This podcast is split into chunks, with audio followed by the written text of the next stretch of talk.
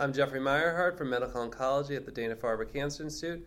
I'm Ronald Bleday from the Department of Surgery at the Brigham and Women's Hospital and from the Dana Farber Cancer Institute, and you are listening to the HowWeTreat.org podcast.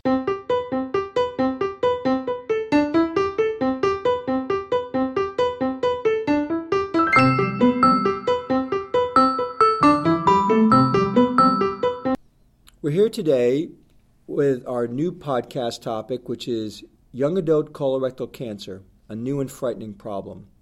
It's something that we began to recognize recently, and it, the phenomenon has um, made us look back and say, well, maybe we need to have a specialty center just for this for this problem and for this demographic.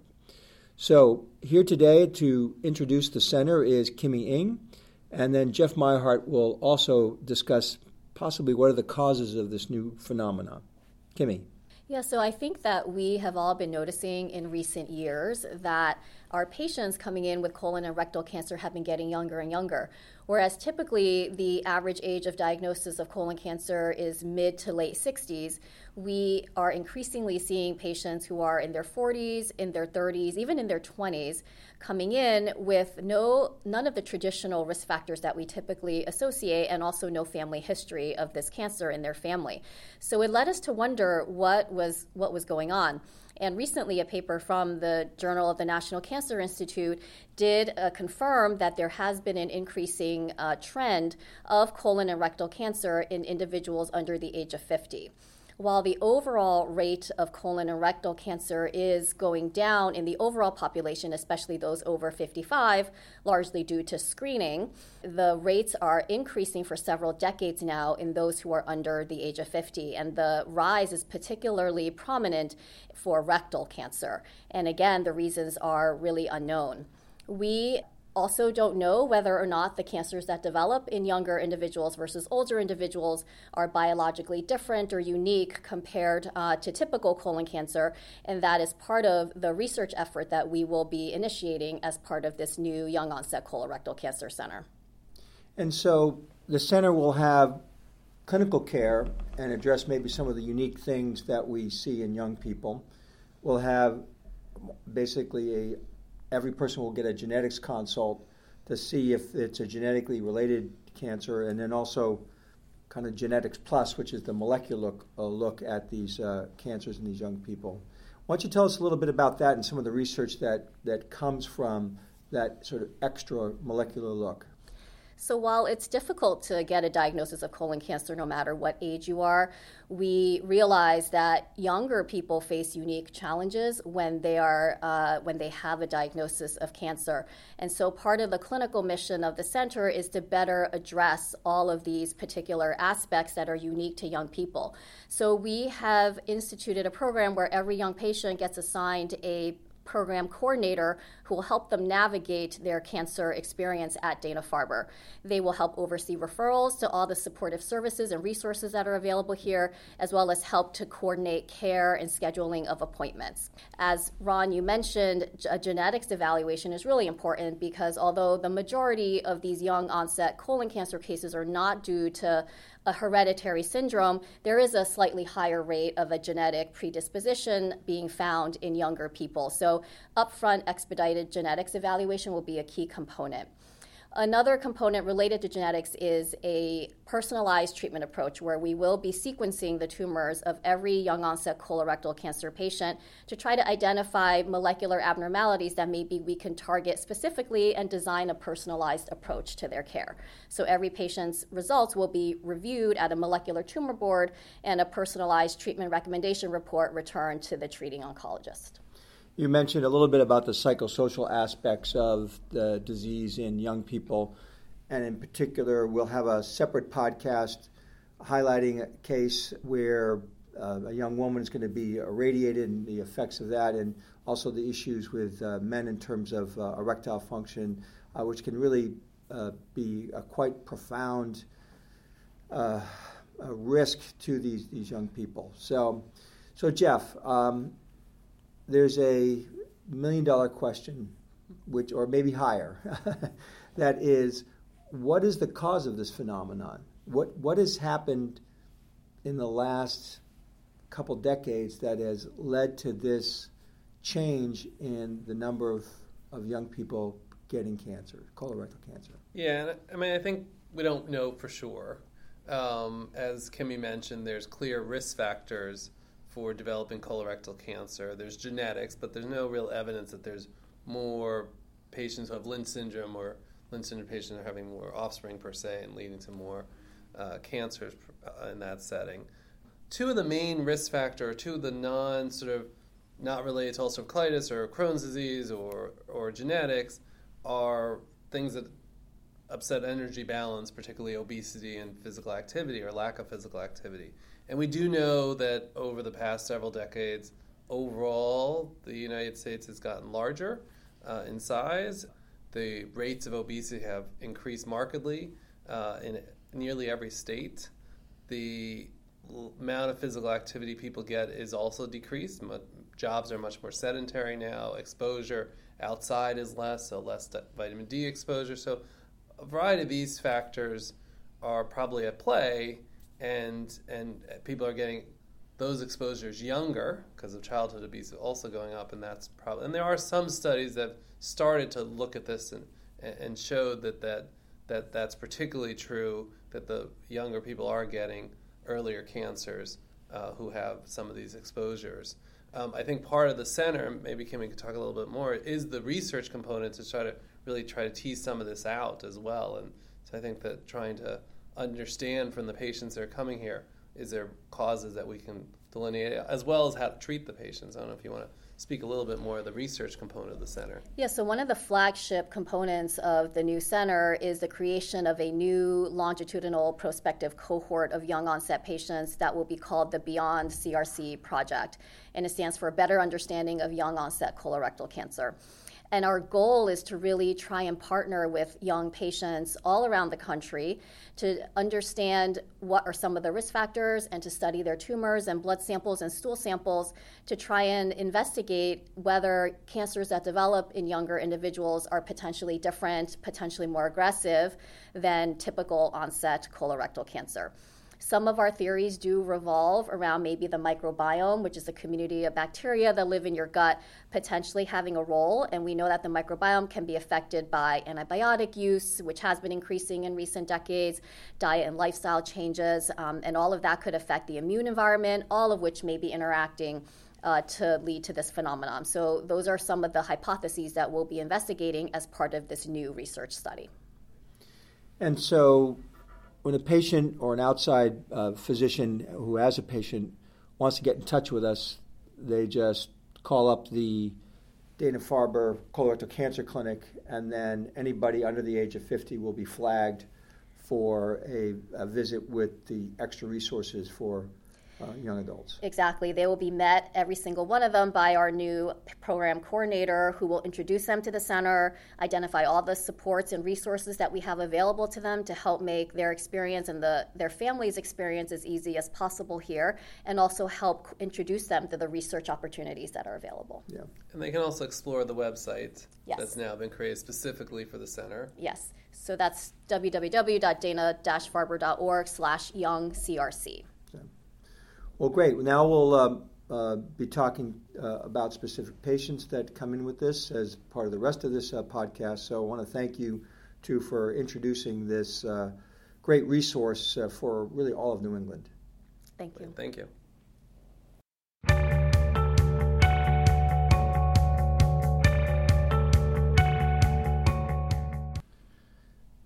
So, Kimmy, we recently had a patient that came in actually through the surgical office a woman in her mid 30s who had midrectal cancer diagnosed. We did the imaging. She sort of had partial imaging, and then we uh, supplemented it with an MRI, which has become the kind of standard for patients with rectal cancer and getting more precise staging. And it turned out that this uh, tumor was a T3N2 midrectal cancer with unequivocal nodes. Right? Sometimes we talk about whether an 8 millimeter node is positive or negative, but these were one and a half centimeters and with suspicious morphology. And it, it brought up a lot of the questions th- that we have to bring up with these young people of, well, if we offer standard treatment, which we would to maybe a 60 year old, and a young woman, we're going to be hitting their uterus and their ovaries, and so their fertility is, is going to be gone. But even if a person does not want to have children, the ovaries are usually going to have a hard stop, and, and a woman in her mid 30s is going to go into menopause. So, why don't you sort of uh, talk a little bit about the options that we discussed, and then maybe Jeff can talk about a little bit about uh, uh, where Prospect is, uh, because what's going to happen is when Prospect comes out, if it's even an equivalent study, it might give us more options where we don't have to use radiation on these patients. So, the standard approach to treating somebody with a T3 and 2 mid rectal cancer these days is still probably starting with chemotherapy and radiation, followed by surgery, followed by an additional four months of chemotherapy. For this young lady, Ron, if you remember initially, we weren't sure whether she wanted to have kids and wanted to preserve fertility. We weren't exactly sure of her exact stage. So we talked about whether there were different ways and alternative approaches to trying to save all those things and consider all those aspects while still being aggressive and trying to cure her of this cancer. It turns out after we got the MRI that she had a very bulky tumor with a lot of large lymph nodes that, as you said, were unequivocal in being consistent with regional metastases. And so um, sometimes with these more advanced tumors, we have been moving towards a TNT or total neoadjuvant therapy approach where we try to give all of the therapy chemotherapy as well as chemotherapy and radiation up front before surgery to try and downstage as much as possible to ensure as successful a surgery as possible. And so those were the options that we were considering. And in light of the, uh, of the fact that she hadn't had children yet, um, we were really trying to think through whether or not we could remove radiation, pelvic radiation, from her treatment with the T3N2 tumor, I think all of us felt very uncomfortable with eliminating that part of the treatment uh, because we thought it might compromise her ultimate chances of having a cure. Uh, fortunately, uh, you know, she actually was very convi- she was very sure that she did not want children, and so that made our decision going forward about treatment a little bit easier. But I think it brings up a great point about whether or not we can selectively eliminate radiation for some of these patients to consider a fertility uh, preservation. Yeah. And so, Jeff, where does the prospect trial sit right now? I, I heard it's closed. Mm-hmm. Um, uh, what do you think about in a young person like this? Let's say they had a uh, smaller tumor, one not so bulky. Uh, we have treated a couple patients in the last couple years off protocol just with chemotherapy with pretty good results. Yeah, so just to remind everyone, the Prospect study was a study that was run through Alliance, one of the National Cancer Treatment Networks uh, uh, groups, and it was an intergroup study looking at uh, whether you can re- remove essentially a modality of therapy in the three modalities chemotherapy, radiation, and surgery. So its patients will get standard treatment, as Kimmy pointed out at the beginning of chemotherapy and radiation. That's half of them got that, and the other half started with uh, FOLFOX chemotherapy only, and then after six cycles were reassessed, and uh, if they had at least 20% reduction uh, uh, uh, in their tumor, then they went forward with surgery. If they didn't, then they actually got chemotherapy radiation. So some of them still do get chemotherapy and radiation, but a good most of them actually uh, uh, moved forward with surgery. Um, this patient wasn't wouldn't exactly have qualified, both because it was a bulky tumor and because it was N2. So it was it's, it was limited to patients who had not T4 disease and did not have N2 disease and weren't too low. Um, so, for all those reasons, this patient wouldn't necessarily qualified. The study, as you pointed out, close to accrual in the fall of 2018. There's several endpoints to be looked at, so there'll be, you know, nearly all of them within a few months will have had surgery, and so there'll be the endpoint of being able to look at uh, what's the responses and how many had a complete clinical response or a complete pathological response. But the ultimate disease-free survival is going to actually be several years from now still. Um, there's also a lot of embedded studies looking at quality of life. There's been there are frequent assessments of quality of life throughout. Uh, there's uh, assessments of the radiographs to be able to sort of understand how to best stage these patients. A lot of uh, biospecimens were collected, so there'll be a lot of information we'll learn about rectal cancer uh, uh, from the study. But again, it's ultimately trying to understand can you remove radiation, particularly for someone where their risk of local recurrence could potentially be a little lower, and with is chemotherapy enough to be able to uh, uh, uh, reduce it compared to surgery alone. Right. And to summarize, the effects of radiation on the pelvis in a young woman are not just hitting the ovaries and making them sort of non functional, but also the uterus. Uh, a woman can't carry a child uh, after the uterus has been irradiated. So, in young women who then want to have children, this young woman is going to be getting an, a, a, basically an ovarian pexy, have the ovaries lifted out of the radiation field, so they'll be preserved. Um, and then if she does want to have children in the future, then there's things like IVF and then a surrogate. Uh, so there are uh, there are ways that uh, people can you know go and uh, fulfill the desire to have children even if they get radiation. Um, as long as you're at I might as well sort of advertise for us. As long as you're at a specialty center like this, where we can get our gynecology colleagues and our radiation colleagues and everyone to work together to provide that uh, service for that individual. Right, and having that service sort of quickly, relatively, exactly. right? Because these patients do need to start treatment. So having access to those services where things can be done so you can get started with treatment. Right, right.